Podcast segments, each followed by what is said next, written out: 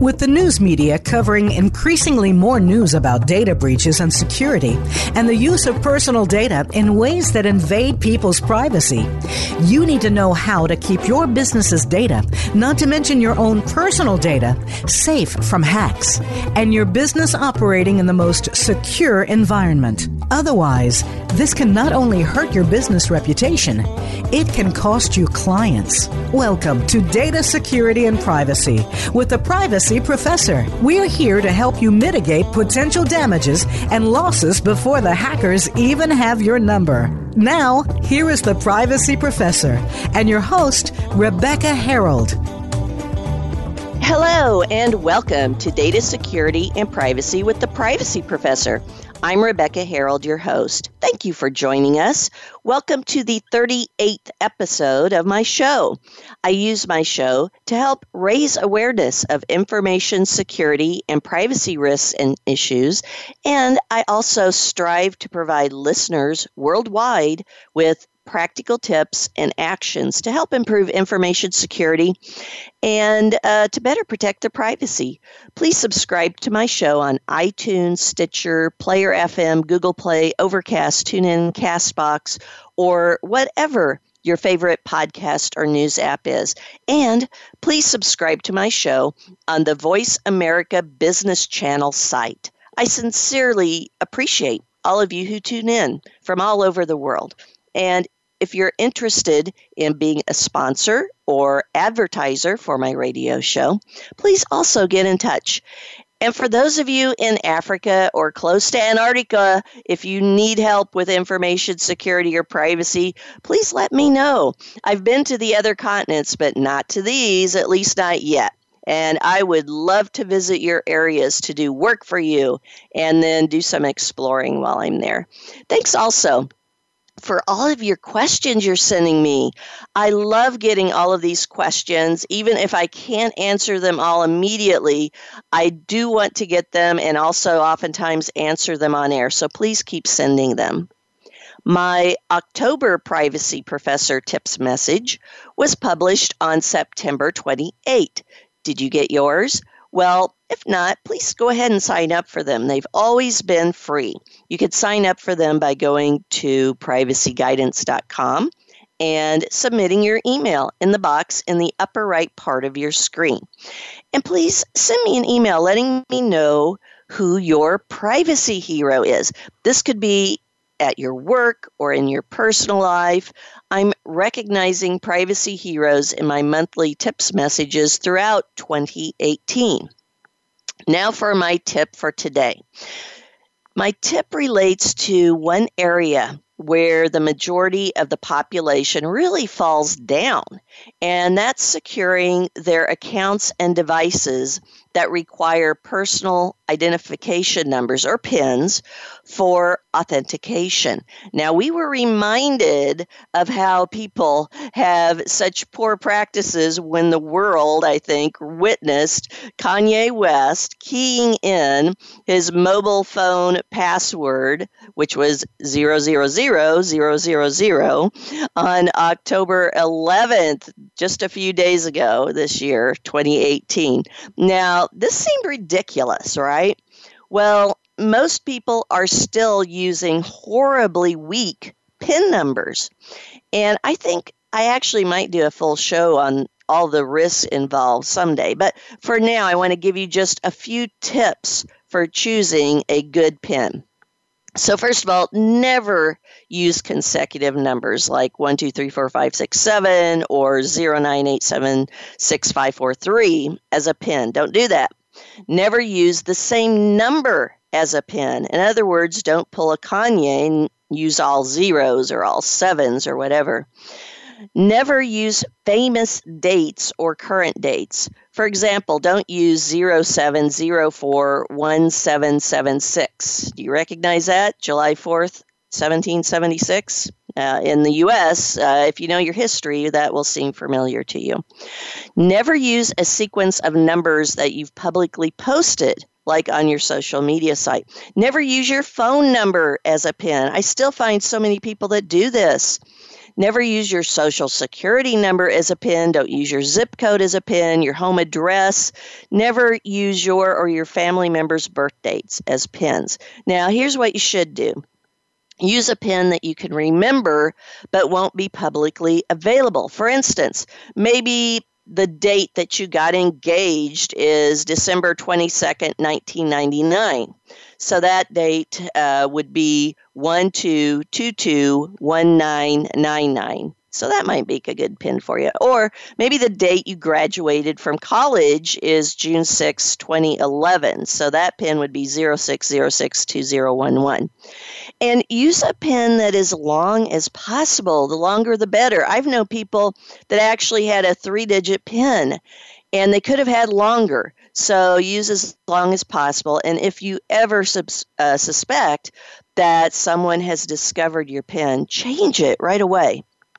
Also, related to this, if you ever sell your phone or other device that you use pins on, then choose a new and different pin for your new phone or device, even if you think that you've removed your pin from your device before selling it. You might have that pin stored somewhere in memory or storage in that device or in an app cloud that you weren't aware of. So today, I am doing the fourth in my series of shows on voting security. You know, almost every day, it seems, there are more reports of voting security problems. On October 15th of this year, 2018, there was a report from cybersecurity research firms Anomali Labs and Intel 471 and they claimed that various voter registration data on up to 35 million U.S. voters in as many as 19 states was found for sale online. It said that on October 5th, voter registration records for Texas, Georgia, and at least 17 more states were offered for sale on the dark web hacking forum Raid Forums, and it was made available by a known illicit vendor, uh, a figure named Downloading. Now, the data reportedly included names, addresses, voting histories, and other types of associated voting data. So, how much were they trying to sell this data for, or are they selling this data for? Well, it's interesting. They started at $150 for the data from some states, but then for other states, they were asking as much as $12,500 for this data. The research firm stated that, quote, to our knowledge, this represents the first reference on the criminal underground of actors selling or distributing lists of 2018 voter registration data, including U.S. voters' personally identifiable information and voting history. End quote. Now, there was another report on October 16th of this year, 2018, from Kim Zetter on Motherboard. And this was reported, and also videos were made available that were made by a researcher in Michigan about he, how he defeated the security used by counties across his state to protect the ballot cases that store voting machines and the ports that store the memory cards on optical scan machines. The electronic voting machines that record the paper ballots are scanned into them. The report stated that he could defeat the security without leaving evidence of tampering. And related to data security, of course, is accuracy of data. Data integrity is one of the key primary components of data security, maintaining integrity. And this accuracy is also a huge issue right now throughout many, possibly most states for voter registrations. Now, Georgia may be the most high profile instance that you're hearing about in the news today. Uh, they have a new law requiring an exact match for voter registration names and related information with the IDs that people are presenting at the voting poll sites. that has, as of October 18th of this year, put 53,000 voter registrations in Georgia in a pending category. And on the news, we're hearing how many are fearing that it's not going to allow their votes to be counted because of the mismatch. So, this exact match discrepancy could result from an ex- extra space, maybe, or a period in the registration info that's not in the ID itself, or a typo made by someone inputting the registration data, um, or in the ID that is being used, and, and you know, a whole wide range of other possibilities.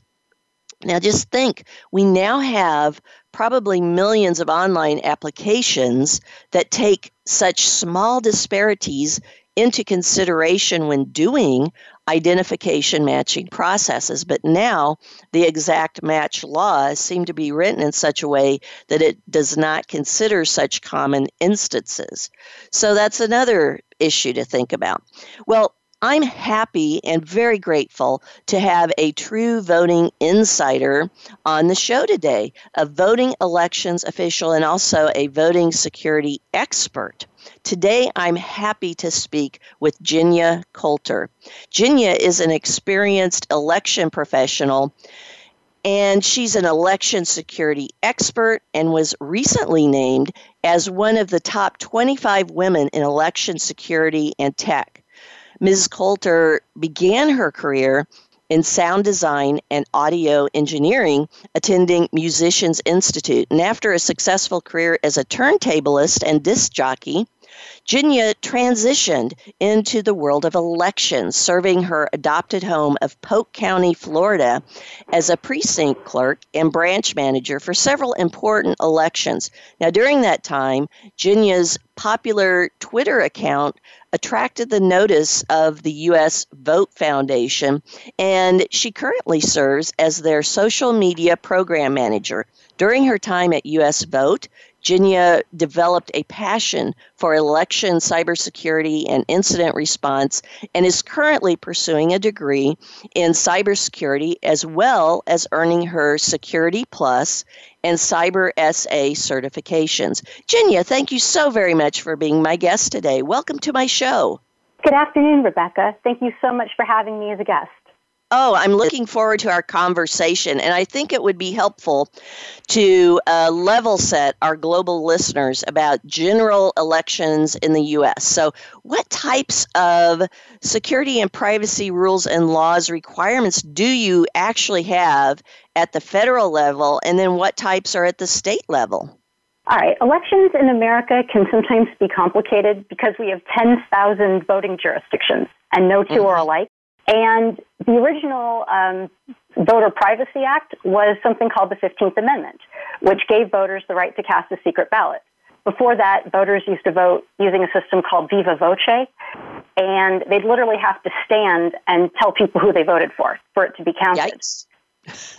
and secret ballots made it a lot safer for people to vote, and they had a reasonable modicum of peace knowing that their employer or union boss or anybody would not know how they voted. Mm-hmm. So, and as far what, as federal regulations at this point, it's still in its infancy. Um, there's a great deal of um, interest and help that we've been receiving from the Department of Homeland Security, but there's no major federal standards quite yet. I think just because this is something that we've, it's really only been around about two to four years. Right. I mean, we're especially aware of it uh, recently in the past few years. So, you know, in your role, um, what type of decisions impacting voting and ballot security and privacy are there, if any, that are controlled at the local level? Um, for, most, for the most part, elections are run by states and counties. Um, that's a provision in, I believe, the 10th Amendment of the Constitution. And different states uh, have different needs and they have different security protocols. Um, Florida has pretty decent ballot security. Um, some states are catching up. Um, cybersecurity, as I'm sure you know, is not exactly cheap. And at this point, a lot of the participation is voluntary. but there is a lot of help from the Election Assistance Commission and again DHS in helping people um, or helping departments harden their systems and protect against future attacks. Well, elections are so complex anyway, right? I mean, there's so much yeah. that you have to do. So when you start thinking about all these responsibilities, then what actual responsibilities. And again i understand there's different laws in, in all the different locations but you know as the different election officials are coming up to an election or even planning one a year out what type of, of information security and privacy related responsibilities do they have? And then you know what are they actually in your experience and what you've seen throughout the us what are they then doing to help address those different uh, responsibilities and associated risks? I'm so glad you asked that. Um, now, the first role of the election officials before anything else is records custodian. They are entrusted with the records of their voters. And so protecting the voter registration, which in a lot of cases is public, sometimes there's a very delicate balance between public information and keeping people's information private. And that's also why um, sometimes voter record or voter rolls are. That's why certain states charge twelve thousand five hundred. They don't want the information getting into the wrong hands. Ah, okay. And as far so as the, well, I was going to say, so to my example of the news at the beginning, then probably those states that have keep it, you know, so it's not public. You're saying that those are probably the ones that are getting the most high dollar on the the dark web. Yes, Although in West Virginia, it cost two thousand to buy the to buy the voter rolls, and they were selling it for five hundred dollars. I'm oh. sorry, I think that person failed business math 101. really? Well, maybe they were hoping for, you know, many, many buyers, right? To uh, make it more like a McDonald's type of service, I guess. That could be. Um, and as far as now, the counties in my county are taking election security with utmost seriousness. I re- recently went to watch um, machine testing at another county, and in the front office, everybody had a sign on their at their cubicle that listed the different types of phishing attacks, how to spot them, and what to, what to do if you suspect that there may be a phishing attack. Oh, that's great. So then you're you're it going is. through kind of um, like scenarios and role playing, and is that a type of then training? Um, considered to be a type of training that's being provided to the elections officials in that manner then? Yes, both the Department of Homeland Security and the FBI have launched um, what are called tabletop exercises. So election officials from all over a given state will come to this summit and they will practice um, tabletop scenarios. And then with what they learn at the summit, they go back and they help develop training protocols for the people who work at the office. And how about all of the folks who volunteer? Because, you know, where I, I'm based in Des Moines, Iowa, and when I go to my polling location, a lot of the folks there who are manning, uh, doing a lot of the work are volunteers from the neighborhood. Uh, do they get generally uh, some training before they actually show up to help check people in, or how does that typically work? I think with um, with with um, poll workers because it's such a temporary position. The main emphasis is if you see something strange, let the precinct captain know so they can call the office and the office can investigate. Uh, okay, so the precinct captain is there, and they're the ones that are are probably watching then? Like you know in the news we hear about people physically taking some of the voting machines apart and all that. So there there are folks who are there in addition to the volunteers to kind of keep an eye on those types of things well, that's um, that's actually my job since I am precinct clerk and early voting branch manager. And ah. one of the things that we do have a rule in my state: the ballot box operator must stand within three and a half to four feet in front of the ballot box at all times. And if they have to take a break, then I get called in to stand in front of it. Okay. Eh, but then, like you mentioned earlier, it sounds like that's something that might vary from state to state, right? Every state has different rules. Absolutely. I can't speak necessarily for other states, but I can tell you what we do in Florida. Right. And I think that's something that confuses so many in our population. I mean, uh, in the U.S., but also uh, when I talk with some of my my friends and business colleagues in other countries, I think a lot of people assume that the elections are all following uh, in all the states are following the same basic requirements especially when it comes to security and privacy but that's just simply not the case right well there are certain standards and best practices but mm-hmm. the states are not necessarily bound to follow them. The ones they are bound to follow are things set forth in something like the um, National Voter Registration Act or the Help America Vote Act. Now, and those are make... those are rules that such as provisional balloting, something like that. Okay, so uh, about those two rules that you mentioned, can you maybe provide just a very high level description of what each of those does? I mean, we don't need to go, you know, deep into them, but I think that might this might be the first time that a lot of our listeners have even heard of those laws before. Oh, ab- absolutely. Um, the National Voter Registration Act, or the Motor Voter Law, was the one that um, allowed you to register to vote at the Department of Motor Vehicles or any public government office. And it also set forth rules that specified how election officials needed to maintain their state and local voter rolls and mm-hmm. how people need to be taken off or added in. And the Help America Vote Act is was introduced in 2002 after the Florida fiasco, which we're still talking mm-hmm. about. Mm-hmm. And the Help America Vote Act extended protections for voters. Um, it certainly increased access to the ballot box for those living with a disability.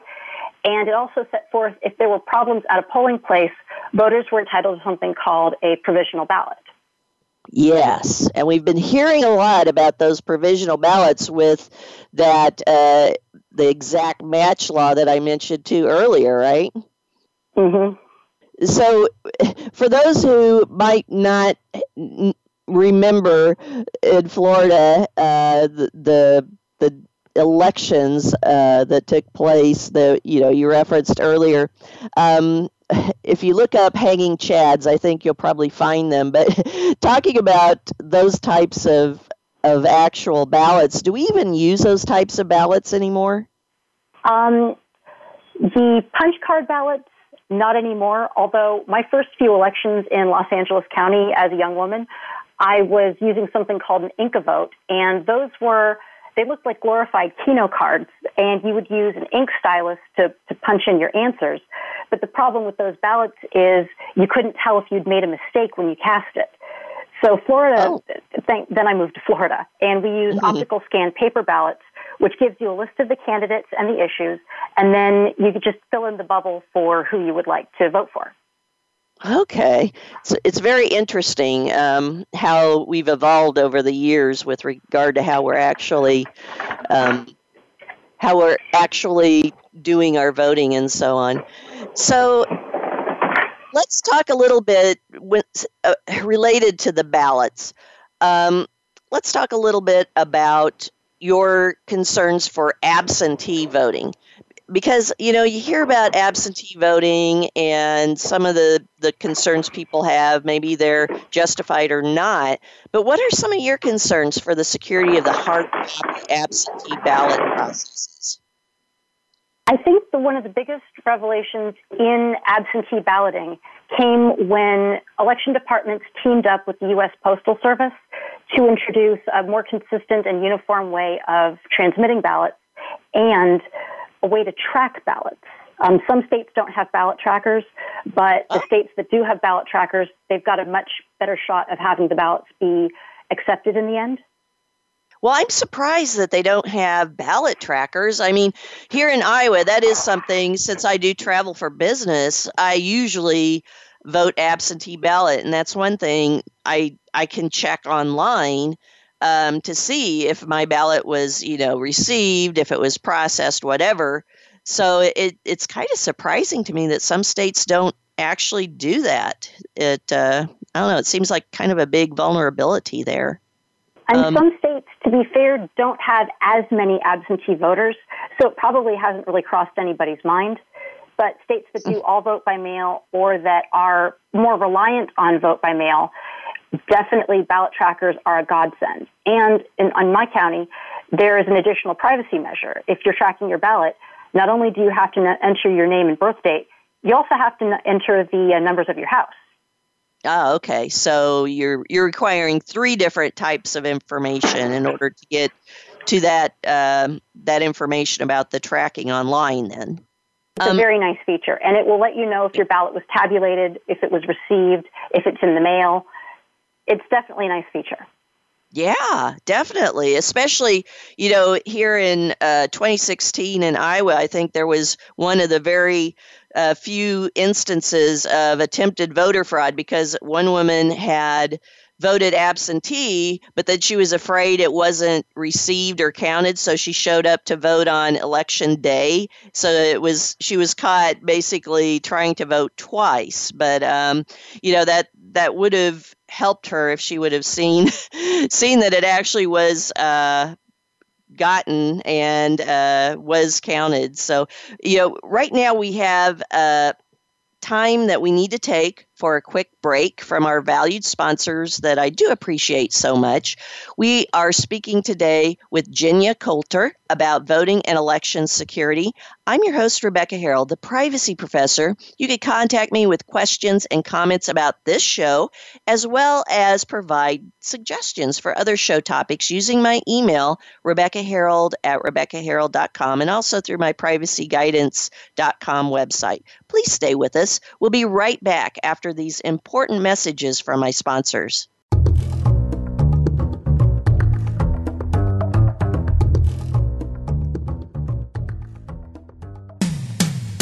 When it comes to business, you'll find the experts here.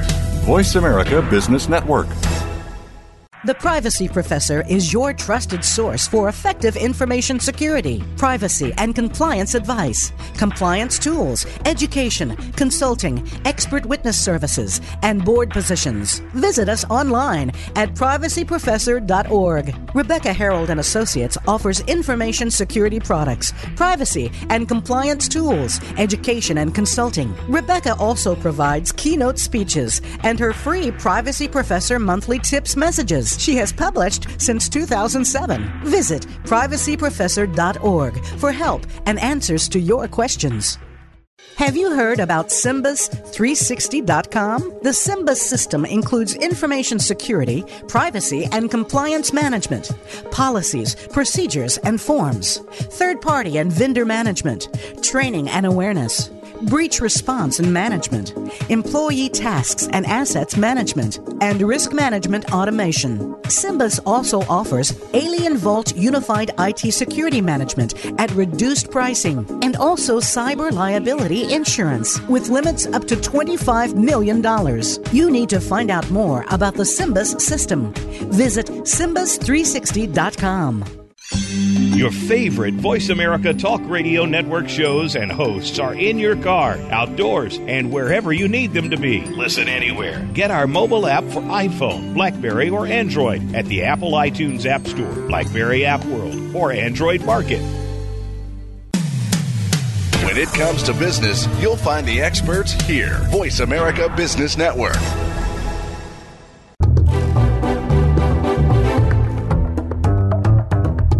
You are listening to Data Security and Privacy with the Privacy Professor. If you have a question or comment about the program, feel free to send an email to Rebecca Herold at RebeccaHerold.com. That's Rebecca Herold at RebeccaHerold.com. Now, back to Data Security and Privacy with the Privacy Professor. Welcome back to Data Security and Privacy with the Privacy Professor on Voice America's Business Channel. I'm your host, Rebecca Herold. We are speaking today with Genya Coulter from the U.S. Vote Foundation about voting and election security. So let's continue our conversation. When we went to the break, we had started talking about absentee voting and uh, you know some of the issues related. Now there are 19 states in the US right now, plus the District of Columbia, that allows some voters to return their ballots via email. And of course, when you think of email, you don't think of security typically. So, Genya, do you have any concerns for these methods of returning absentee ballot, ballots via email? I think the people who are most affected by this are our overseas voters. And sometimes there's just no, you have to pick the, the least of the evils because mm-hmm. not everybody has the ability to get their ballot back via post on time. Mm-hmm. You know, some states have much longer grace periods than others. So, although email is definitely not ideal and there's certainly a risk, encrypted email is probably better than a fax, at least for now. Right. Well, are those um, absentee ballots that are submitted through e- email, are they then encrypted um, when they're sent back? I believe they are, but you always want it. But remember, encryption is only as good as the type of encryption used. Exactly. Yes, and that probably again varies state by state.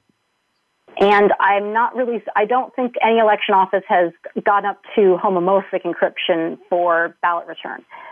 So that remains to be seen, although I would like to see that. I think our overseas yeah. voters deserve the chance to cast their ballot.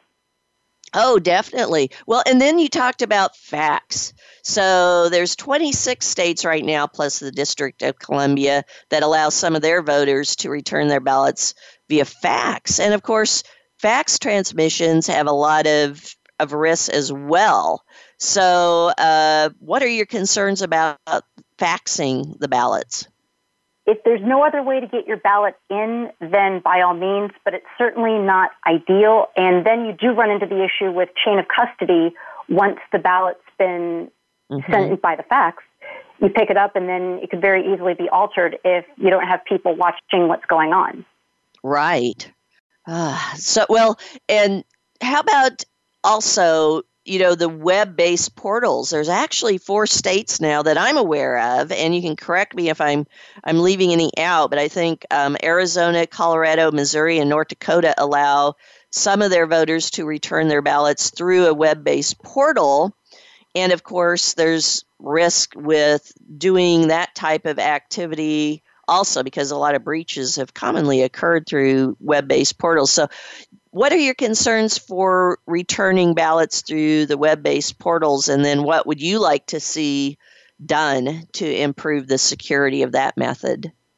Unfortunately, Colorado in particular has really excellent security, as, and they're very well versed in cybersecurity. Mm-hmm. I've actually witnessed them run an election, and they definitely are big proponents of transport layer security on their sites. And oh, so I'm less worried about Colorado, but some of the other states, you definitely want to make sure that there isn't or a distributed denial of service attack or anybody's mm-hmm. intercepting the information while it's being transmitted. Yeah, I mean, can you imagine if if um, that type of voting would become very popular, the disruption that could occur through a DDoS or distributed denial of service attack through that website on election day, that could really cause some some havoc uh, for sure. Yeah, so, again, Colorado might be able to bounce back from that because they're an all vote by mail state and this is what they do. But at the same time, it's it's one of those things where again, it's not an ideal situation. You just have to pick the most secure of the 3 Mm-hmm. Well, what do you see? You know, I mentioned at the the start of the show um, one of the voter ID related types of um, issues with the integrity of the, the data. What kind of security and privacy problems and risks do you see with the current voter ID requirements throughout the U.S., and what would you recommend or like to see be done to help mitigate those risks? I think you want to make sure that data is entered as accurately as humanly possible because one data entry error can cause a mess of trouble later on down the line. And you also want to make sure that your database software is secured properly. Um, there have been a lot of problems in the election world using unsecured cloud servers. And mm-hmm. as we know, cloud is just somebody else's computer. Mm-hmm. Well, with the, the voter I to register to vote. Oh, sorry. No, go ahead. Um, to register to vote online, it requires giving a little more personally identifiable information than, say, if you were filling out a form at the election office and handing it in or registering at the DMV. One of the things I've noticed through the years, too, is, you know, again, with that voter ID issue, um, oftentimes, and again, because there's so many volunteers, you know, from your neighborhood, usually at the polling sites, if you, if that's where you're voting, um, when you go, a lot of times, like maybe they'll have your middle initial. And, you know, when they ask you who you are, you say, you know, your full name, or maybe you say your nickname uh, and your last name. And that's always worked before. So I guess I think a lot of people are kind of concerned that what used to work for them with regard to the fact that, you know, that's almost another layer of validation if if your neighbors actually know who you are because you know you live in the same area as they do that's another type of validating identity. And i know in large cities why that's not always the case but there's so many smaller um, areas throughout the the us it seems like that would be something that would be considered with uh, these exact match type of laws and the, the voter ID. I'm kind of surprised that they don't make the laws a little bit more um, realistic with regard to that's how so many of the different areas do vote. I don't know if you have any thoughts on that or or maybe from the you know the voting official perspective um, how to address some of those different issues. I'm not sure exact match is necessarily making anybody any safer. I think what it is doing is it's creating far more problems for poll workers and for voters. Mm-hmm. I mean, one of the nice things about being a poll worker is you learn if there's an issue, you have to be able to figure things out, think on your feet, and you know solve it on the fly. And sometimes it's just as simple as going, could you be listed under a different name? Are you mm-hmm. under, would you be in under a nickname? and having the discretion to be able to look that up and serve the voter, I think outweighs any minimal security risk that that might potentially present. Yeah, yeah. I mean, that, that just seems pretty logical. Um, so when you get to these different laws, of course, there's the issue of having ballots that are invalidated, not only by laws, but maybe somebody didn't fill out their ballot correctly, or maybe um, something went wrong with the the scanner that that took the ballot in. Do you know approximately what percentage of ballots are invalidated each general election year, and maybe some of the reasons why they're invalidated? It definitely depends on the state, but I can tell you the most common reason is because of something called an overvote, and that's where you vote for more than one candidate in a given race. And mm. those sometimes that can that race the um, your vote will be voided out. Now, there's also something called an undervote, but an undervote's not as big of an issue. It just means you didn't vote for that particular race. So, and as far as some of the physical well, before we get to the physical, so with the overvote, so is that like if I went in to vote and I I checked somebody and it's like, oh darn, I didn't want to vote for, you know, I, I was one off. Maybe I didn't look at the ballot correctly. So I try to erase it and I put my mark elsewhere and maybe the the scanner picks up both of them because I didn't erase it completely. Is that kind of the situation that you're talking about there? That would be, although if that does happen, ballot scanners today can actually tell you, hey, you overvoted. Would you like to spoil this ballot and have you be issued a new one? Or it'll let ah. you cast it if you don't care. Okay, so after I stick my ballot into the reader after I voted, then uh, that's when it should come back and tell me that maybe I need to vote again. Yes, certain certain ballot scanners can do this. Not all of them, but most of the modern ones will tell you, "Hey, uh, would you like to get this fixed?" Well, that's good. I I hadn't uh, noticed that, but like you said, it depends on the the equipment being used. Then you started to talk about the physical. So yeah, tell me about the physical reasons why they might be invalidated. If somebody fills out a ballot in red or glitter pen, the scanner can't pick it up. Glitter pen. So are you saying folks that are actually voting with like red or glitter pens? Yes, ask any city or county clerk. This has happened, and it you never stop wondering about it. That's why we oh. give people. That's why we give our voters a specific type of pen when we issue them their ballot. Mm-hmm. Well, so that way we can minimize that problem. I had not even thought about that. And uh, that's so interesting. Well, you know, it makes sense. There's a lot of different types of writing tools out there, aren't there? Um, yes, there so, are. So, talking then about other new types of things, like uh, we've been talking about, what are your thoughts on the new mobile voting apps being used for the first time in West Virginia to allow those overseas in the military in certain locations to uh, cast their absentee ballots. I mean, do you what what concerns, if any, do you have about the security of the full life cycle of of the voting process for those types of apps? Well, this is certainly a loaded debate. Um, I've seen mm-hmm. people who are passionate about blockchain based voting and other people who think it's the work of the devil incarnate. I'm somewhere in the middle. I don't think the full secure technology is there yet, and it probably won't be for a very long time. And I do have concern with having to use a biometric identifier so the voter can identify themselves, you know, like a fingerprint. Mm-hmm. You want to know who has that and who happens to have that information. And you want to make sure know, that the vendor's site is secure as well. Yeah. Well, and then how do you know that uh, someone didn't go ahead and register for a person that they know is overseas or maybe overseas with them and they got a hold of their phone and you know registered to use their fingerprint or did their selfie photo instead i mean i guess is that being matched with your understanding since they also have to use either a copy of their passport or driver's license um, that is a concern. Um, I think the main, the other argument I think against blockchain, besides the security issue, is it requires a lot of processing power.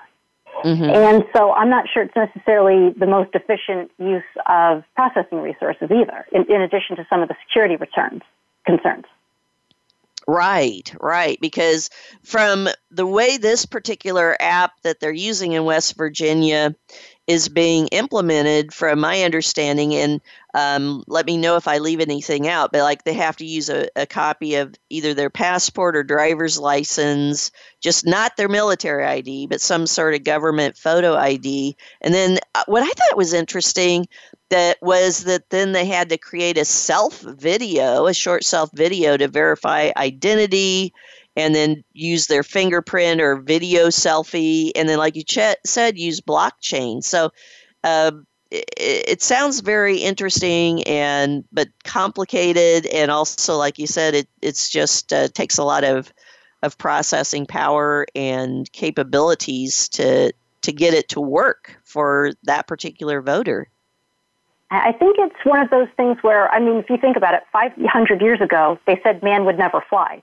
And I think about that every time I'm being put in a metal tube along with my luggage and rocketed across an ocean to another continent. Well, that's I think true. blockchain's got its applications for elections, but I'm just not sure we're there yet. Yes, yeah, and and that's uh, you know like a lot of people have said, well, maybe this is a good way to test it out.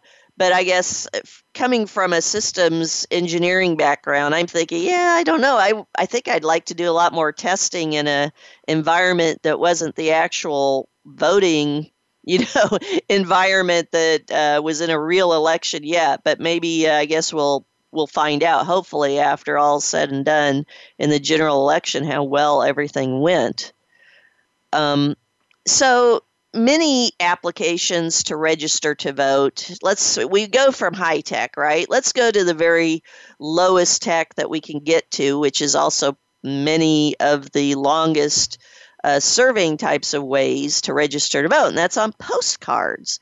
And it seems like there's still a lot of areas where you fill out your voter registration on postcards but there's a lot of personal information on their postcards. Do you have any concerns about the security or privacy of the information on those postcards and why or why not? I absolutely have security concerns about this. You never know who's going through your mailbox. Mm-hmm. And I really don't think adding an envelope to provide just an additional safeguard is that big of a deal. Mm-hmm. Also, there's the risk of those postcards not getting to the election office. They could be intercepted somewhere along the way, and that person then has all of your information. And it's pretty sensitive information in, in many cases. I mean, you could take that to do then other types of identity fraud or identity theft beyond just the elections activities. And also, so, somebody could just mistakenly throw the postcard away by mistake. Yes, yes. It reminds me of uh, the the old Seinfeld uh, series. I don't know if you ever watched that, but there was one of the friends that was actually the male delivery person and you know he got to a point where one episode he was just hoarding all the mail in his apartment is like oh my gosh so you wouldn't want to have your mail especially that has to do with uh, exercising your right to vote being lost in somebody's apartment somewhere either Newman, absolutely and name. also in georgia the precinct cards are almost mm-hmm. indistinct in my old county in georgia the precinct cards are indistinguishable from the from the postcard bill from the sanitation company. Really? Well, that seems um, really interesting. That that seems like a design flaw, or maybe it was the same person that designed it and thought might as well just go with what we've been using. Hmm. It's definitely a design flaw that could be vastly improved. Yes, yes. Well, so what are your biggest concerns about voting and elections, security and privacy for our upcoming November 6th election? I mean, it's only a few weeks away. I think the main concern is that um, everything during the, the, early voting processes, um, the systems are secure, that nobody's trying to intercept network traffic, and also that nobody's trying to interfere with the internet facing supervisory components on things like central count ballot scanners. Mm. So, what would you like, like to see to help improve that? I'd like to see a focus on hardening of the systems of the parts of elections that fall into the ICS SCADA category because it's not all enterprise IT. Mm-hmm. So, and I definitely want to make sure that registration databases are properly secured. Oh, yeah. Yeah. So a lot of our listeners, you know, we have a lot of folks that come from an IT background, but we have a whole lot of folks listening who um, don't come from an IT background. So maybe could you provide a little bit more when you're talking about the SCADA systems and how the elections systems are related uh, or should be considered that? Maybe provide a little bit of explanation for those who aren't familiar with that term you know what that really means? All right. Um, election systems are two parts. There's the things like the electronic poll books, the general election management systems. Those are things that would be considered enterprise IT. They work sort of like the things you see in the in, in an office. And then there are parts of elections like super high-powered ballot scanners, ballot printing presses, and um, database servers that are more industrial control systems. And one of the weakest links is on any system is an internet facing supervisory component on one of the big industrial control systems. Um, whenever anybody tells me any things are air gapped, I think yes. So are the centrifuges that got hit by Stuxnet. Mm-hmm. Well, you really how many have of those? Make sure that that supervisory component is secured. Yeah, and, and how many would you um, estimate of our different elections uh, pieces of hardware are now wirelessly enabled. I mean, they're enabled to connect um, in wireless ways to other components. And it seems like those are definitely some weak points throughout the whole elections uh, system, uh, cybersecurity system. I am breathlessly awaiting the dawn of WPA3 enterprise encryption in election systems. it should be coming soon, right? At least uh, we're we're getting that uh, increased type of encryption that's going to be rolling out soon. Um, so, with regard to what you're doing now, we have just uh, you know a couple of weeks away uh, from our initial air date here of this episode. We're just really uh, a little over two weeks away from the elections here in the U.S. So, what is it that you're focusing on as an elections official right now to prepare for uh, election day? I want to make sure that the networks stay up and we don't have any issues with anything with the system going down. Because in early voting, you do need to have some form of electronic poll book to process your voters. If you didn't, you would have a paper poll book that literally no human being on this earth could lift. So you want to make sure that the information that's getting in- entered and updated stays secure, especially during transmission to the election office. And you also want to make sure that when you transmit results at the end of the night from the ballot scanners, those go to the election office eh, securely as well. So you're doing a little bit of uh, testing and running through uh, some actual processes that are going to be on election day, but you're doing that on your own ahead of time, basically. Yes, you just, again, if you see something, say something. If you think something seems off, you definitely want to let the main office know because if they don't know about it, they can't do anything about it. Right. Well, in the last uh, two minutes that we have here, what final thought do you want to leave with our listeners today? And again, we have listeners from all over the world of varying backgrounds in security and privacy and tech. But what would you like to leave with our listeners today about voting, security, and privacy, and maybe even uh, calls to action, if any? Well, it's been said that you cannot defend what you don't know, own, or control. And I think everybody in elections, we all know our niche, but sometimes we don't know as much about some of the other areas. And I think we really need to work together and make a concentrated effort. And it's not always about preventing an attack. Sometimes it's about how resilient you are if something happens. Mm-hmm. It's not about how you fall, it's if you get up and also, election good... security on its best day is complicated. There's so many logistical and technical issues. It's actually kind of a miracle that nobody's died during a freak voting accident. now there's there's a vision uh, to imagine, right? So, uh, well, thank you so much. You've given us such great information, and I really appreciate having the insider's view on election security as well. So, thank you, Genya, for being on the show today. You've provided so many great insights on voting and election security. Well, thank you so much, Rebecca. I had a wonderful time, and I really appreciate your inviting me. Yeah, and hopefully tell everyone out there in the U.S. make sure you go vote, right? I will. I will be yelling about elections till the day I lay down and die. Yes, okay, thanks. Uh, today we've been speaking with Genya Coulter from the U.S. Vote Foundation about voting security. Now you can go see more about Genya at her LinkedIn page and at my Voice America Business show site. I'm your host, Rebecca Herold, the privacy professor. Please tune into the show each week. If you cannot make our scheduled live time, you will be able to listen to the recordings. And you can find recordings of all of my past shows on iTunes, Mobile Play, Stitcher, TuneIn, Player FM, and all the other apps. And of course, you can go to voiceamerica.com to the Business Channel website.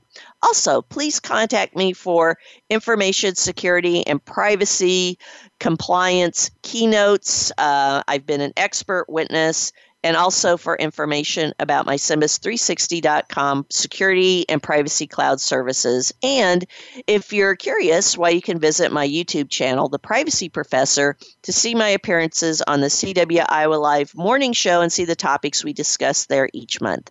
Also, get in touch with me using my email, Rebecca Herold at RebeccaHerold.com.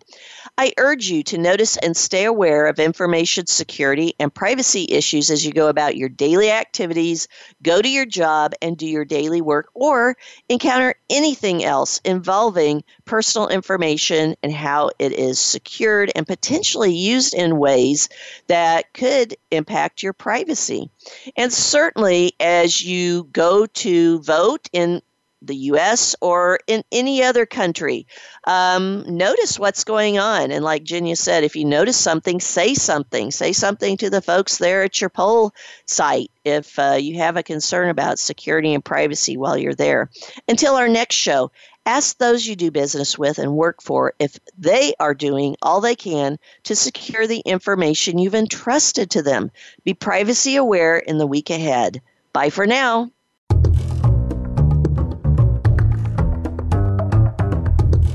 Thank you for tuning in this week. Data Security and Privacy with the Privacy Professor can be heard live every Tuesday at 2 p.m. Pacific Time and 5 p.m. Eastern Time on the Voice America Business Channel. Until next week, stay safe.